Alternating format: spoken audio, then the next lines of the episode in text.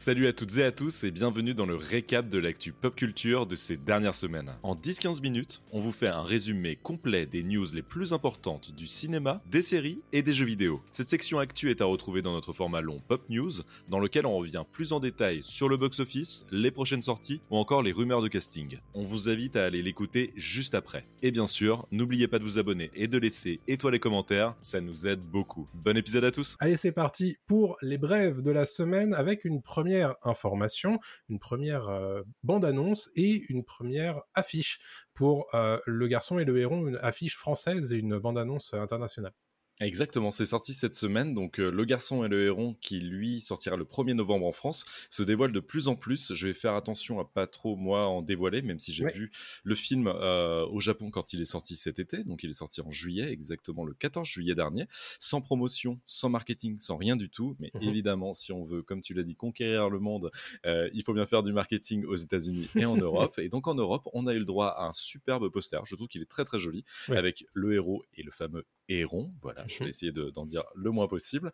Et évidemment, une date de sortie, comme je l'ai dit, le 1er novembre. Mais accompagné euh, de ce poster était aussi présente une bande-annonce, très belle bande-annonce, on voit bah, toute l'animation en fait, de ce film-là. On voit qu'ils sont allés encore plus loin dans l'animation du, film Ghibli. Mhm. Pour rappel, euh, Le Garçon et le Héron sort dix ans après Le Vent se lève, qui était le, dernier Hayao Miyazaki. Il se murmure que ce sera peut-être pas le dernier Hayao Miyazaki, que mhm. le maître serait de retour euh, à sa table de travail. Donc euh, Le Garçon et le Héron sera peut-être pas son testament, mais en tout cas, on a très hâte de le découvrir le 1er novembre prochain. Et on vous conseille évidemment de regarder notre vidéo avis sans spoiler, je le précise, disponible sur YouTube et Dailymotion depuis bah, plusieurs mois maintenant, depuis janvier, juillet dernier. Oui, exactement. Donc vous tapez euh, sur YouTube Pop News Podcast et ou sur Dailymotion Pop News Podcast, vous allez nous trouver assez facilement, ça devrait le faire. Euh, news un petit peu moins réjouissante cette semaine puisqu'on a appris le décès euh, de Michael Gambon, un acteur anglo-irlandais à l'âge de 82 ans. Alors Michael Gambon, je pense que vous le connaissez tous puisque c'est Dumbledore dans 6 des films Harry Potter, 6 des 8 films Harry Potter puisque il avait remplacé euh, Richard Harris qui lui était là dans les deux premiers films, euh, Michael Gambon euh, qui est donc décédé le 27 septembre dernier, il avait 82 ans et donc en dehors d'Harry Potter, il y avait bien sûr le discours d'un roi, Layer Cake, un certain nombre d'apparitions remarquées au cinéma, mais aussi beaucoup de travail sur les planches au théâtre du côté du Royaume-Uni. Voilà, c'est un acteur évidemment important qui vient de disparaître cette semaine. Parlons désormais de Martin Scorsese. Martin Scorsese, vous savez que quand il est en promotion, en général, il fait euh, des déclarations qui sont souvent un petit peu montées en l'air. Et la voici, euh, celle-ci, euh, pour la phase de promotion de Killers of the Flower Moon. Exactement. Alors Martin Scorsese, qui n'aime pas beaucoup les films de super-héros, il le redit une nouvelle fois. C'est dans un profil pour le magazine JQ que le réalisateur des de comment euh, de Killers of the Fallen Moon euh, a exprimé en fait ses préoccupations quant à l'impact euh, sur le public des films de super-héros.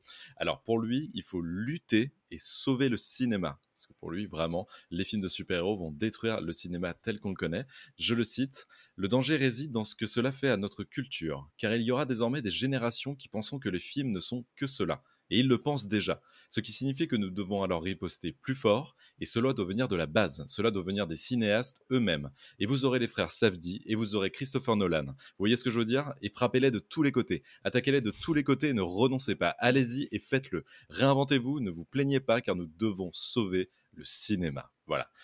C'est un peu lourd, c'est euh, quand même une déclaration assez forte à l'encontre voilà, du MCU évidemment et, du DCU, entre autres, entre autres évidemment, c'est quand même eux, voilà, les fers de lance du mouvement super-héroïque au cinéma. On sent qu'il en a gros sur la patate, hein, mm. euh, Martin, là, il est, il est pas très bien. Derrière, euh, Christopher Nolan, on rappelle quand même, est le réalisateur de la trilogie The Dark Knight, donc de Batman, l'un des super-héros les plus connus au monde.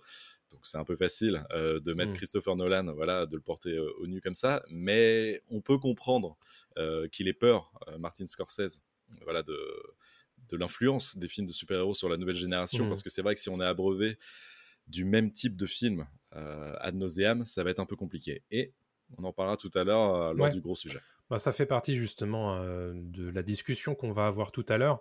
mais effectivement, bon, c'est, je sais pas si c'est maladroit de le formuler comme ça, mais il est toujours dans la même rengaine, Scorsese, et il a raison, hein, quelque part. Hein. Il est dans le fameux c'était mieux avant, sauf que lui, il parle un petit peu de bah, ce qu'on présente, en fait, en termes de contenu, puisque désormais, en, fait, on parle de contenu à Hollywood, et lui, mmh ça le gêne beaucoup, parce que pour lui, un contenu, c'est pas du cinéma. Et donc voilà, mais bon, ça, ça, ça revient tous les ans à peu près. Hein. La dernière fois, il avait un petit titillé Robert Downey Jr. qui s'était qui s'était exprimé là-dessus à la radio. Donc voilà, c'est standard, j'ai envie, envie, de dire, de la part de Scorsese, et il a le droit de défendre sa paroisse, hein, bien sûr. Oui, complètement. Mais il avait considéré les films de super-héros comme des parcs d'attractions. Il avait mmh. comparé, ça à des parcs d'attractions, ce qui avait très mal pris aussi Chris Hemsworth, qui interprète Thor, en disant bah ouais, mais ça donne quand même des carrières à des gens, ce qui est pas n'importe quoi. Et donc, bon, c'est ça. Il y a de ça. Euh, en anglais, on dit tentpole, donc le chapiteau. Et c'est vrai que c'est ça. Hein. Mmh. Euh, on en reparlera un petit peu tout à l'heure, mais je vous en parle tout de suite. La saga AFTRA est toujours en grève à l'heure actuelle, alors que la WGA a terminé, elle, euh, sa, grève la semaine dernière. La saga AFTRA, c'est la guilde qui s'occupe des acteurs de cinéma, mais aussi de jeux vidéo. Et en ce moment, ils sont en train de renégocier les contrats avec les studios hollywoodiens, mais aussi avec les studios de jeux vidéo. Et la saga AFTRA pour faire un petit peu peser euh, les négociations euh, et la balance un petit peu euh, vers les acteurs, a décidé de faire voter ses membres pour une potentielle autorisation d'une grève. Et dans une immense majorité, 98% des votants ont voté oui pour potentiellement euh, entrer en grève face euh, aux studios de jeux vidéo. Donc mmh potentiellement, les membres de la saga Strad ne vont pas tout à fait terminer leur grève d'ici quelques temps. On le sait, hein, les, les, acteurs sont de plus en plus demandés par les studios de jeux vidéo pour tout ce qui est évidemment le doublage, mais aussi ce qu'on appelle la motion capture, c'est donner euh, ses mouvements euh, et euh, les mouvements de, son visage à des personnages dans le jeu vidéo. Ça se fait de plus en plus. On peut penser notamment à The Last of Us, qui en est un, des fers de lance. Et ben voilà, tout ça, ça pourrait s'arrêter si la saga AFTRA décidait de lancer un mouvement de grève, comme c'est déjà le cas face à Hollywood. Euh, nouvelle réjouissante du côté de Netflix, on l'attendait potentiellement ou pas, il y a eu quelques teasings, la saison 3 d'Alice in Borderland est désormais officialisée. Exactement, comme tu l'as dit, on s'y attendait pas forcément en ayant vu la fin de la saison 2. Il y avait un tout petit teaser à la toute fin qui laissait entendre que possiblement il y aurait une suite. Mais bon, la série aurait très bien pu se terminer là. Ça, aurait, été, ça aurait été aussi bien. Mais Netflix, en fait, a annoncé une troisième saison pour Alice in Borderland, donc euh, basée sur le manga de Asso Haro, qui tourne autour de Alice euh, qui est transformé, transporté dans un univers parallèle où il doit gagner des jeux de la mort. Hein, voilà, c'est vraiment un, battle royale dans un monde parallèle. Et euh, on apprend donc que Sato Shinsuke reviendra en tant que réalisateur pour cette troisième saison et que les acteurs euh, Yamazaki Kento et Tsushiya Tao reprendront leurs rôles respectifs. Mhm. Euh, on rappelle que la série a connu quand même un très très gros succès, que ce soit au Japon ou à l'étranger. Et pour le teasing, en fait, ils ont mis une image de Joker, donc une carte Joker. Euh, donc on imagine que ça adaptera l'un des mangas qui avait fait suite au manga d'origine, dans lequel en fait Arisu retourne dans le monde de Borderland avec avec Joker. J'en dirai pas plus parce que c'est vrai qu'il y a des spoilers à venir, mais ça peut être très sympa et, euh, et à voir ce qu'ils feront euh, de ce, cette suite spin-off entre guillemets quoi. Ok, bah très cool. Bon, tout ça, euh, ne l'attendez pas tout de suite. Hein. évidemment, ça vient tout juste d'être officialisé. Exactement. James Gunn et le DC Universe vont désormais pouvoir se relancer puisque la grève des scénaristes est désormais terminée. On vous en parlera en fin de section sur les brèves. James Gunn a quand même pris le temps de répondre à certaines questions sur les internets récemment, notamment au sujet de quels acteurs vont pouvoir continuer de jouer leur rôle entre l'ancien DC Universe et son nouveau. Et il en a nommé trois. Euh, Viola Davis, on le savait déjà, qui va reprendre euh, le, rôle d'Amanda Waller, euh, John Cena qui va reprendre le rôle de Peacemaker, et c'est une nouveauté, c'est Xolo Maridueña, que l'on connaît désormais pour le rôle de Blue Beetle, qui va reprendre euh, son rôle a priori dans le futur du DC Universe. Donc il ne mentait pas, James Gunn, quand il disait que Blue Beetle, c'était un des premiers euh, films du nouveau DC Universe. Voilà. Alors quel avenir lui sera réservé? Par contre, ça, Seul le futur le dira, bien entendu. Exactement, mais rappelons quand même que c'est un four total euh, aux États-Unis et dans le monde entier, Blue Beetle. Donc, Exactement. On va voir ce qu'il fait du personnage. Bon, bah, peut-être qu'il a de très bonnes idées, hein, sans doute. On espère. Il y en a d'autres qu'on espère qui ont de très bonnes idées. C'est les scénaristes qui vont potentiellement s'atteler à écrire euh, bah, les nouveaux X-Men, en fait, pour Marvel Studios. Exactement. Alors, c'est Deadline qui rapporte ça, donc Deadline aux États-Unis, qui nous rapporte qu'en fait, que Marvel, le MCU, a commencé à rencontrer des scénaristes pour euh, entendre leurs propositions sur de futurs films X-Men. Donc, voilà, ça acte déjà le fait que les X-Men vont vraiment débarquer dans le MCU euh, prochainement.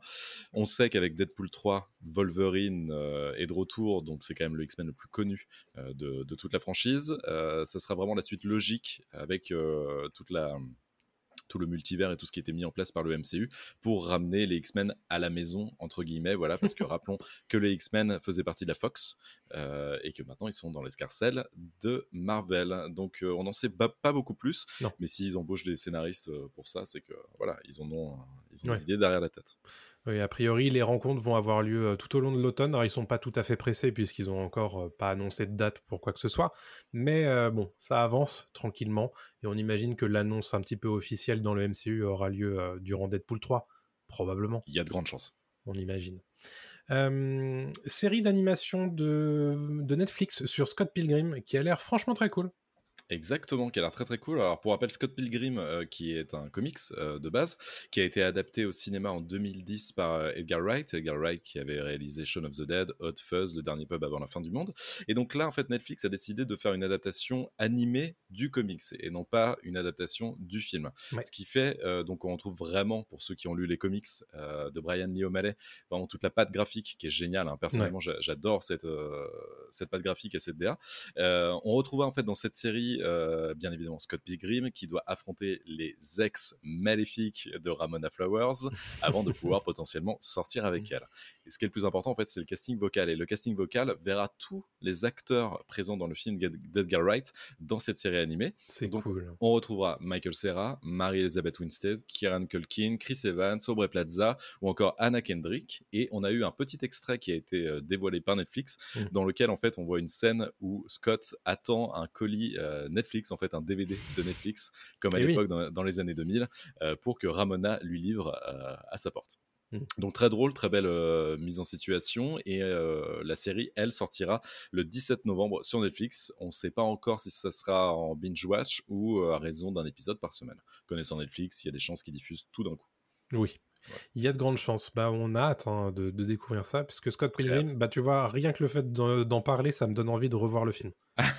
Pareil, j'adore ce film. J'aime beaucoup ce film. Rappelons vite fait que ça a été un four aussi, un flop à sa sortie, et que c'est devenu un film culte euh, par la suite. Mais, euh, mhm. et c'est pour ça qu'il y a eu euh, voilà, cette série animée. Un jeu vidéo par Ubisoft qui était très sympa aussi. C'est vrai Ouais, ouais. Donc Scott Pilgrim le 17 novembre, a priori sur Netflix, sans doute en binge-watching. Et voilà, c'est fini pour le récap. Pour ne rien rater des dernières actus pop culture, il vous suffit simplement de nous suivre sur les réseaux sociaux. On est sur TikTok, Twitter, Instagram, Facebook, et on est aussi présent sur YouTube et Dailymotion. On vous dit à très bientôt. Salut tout le monde.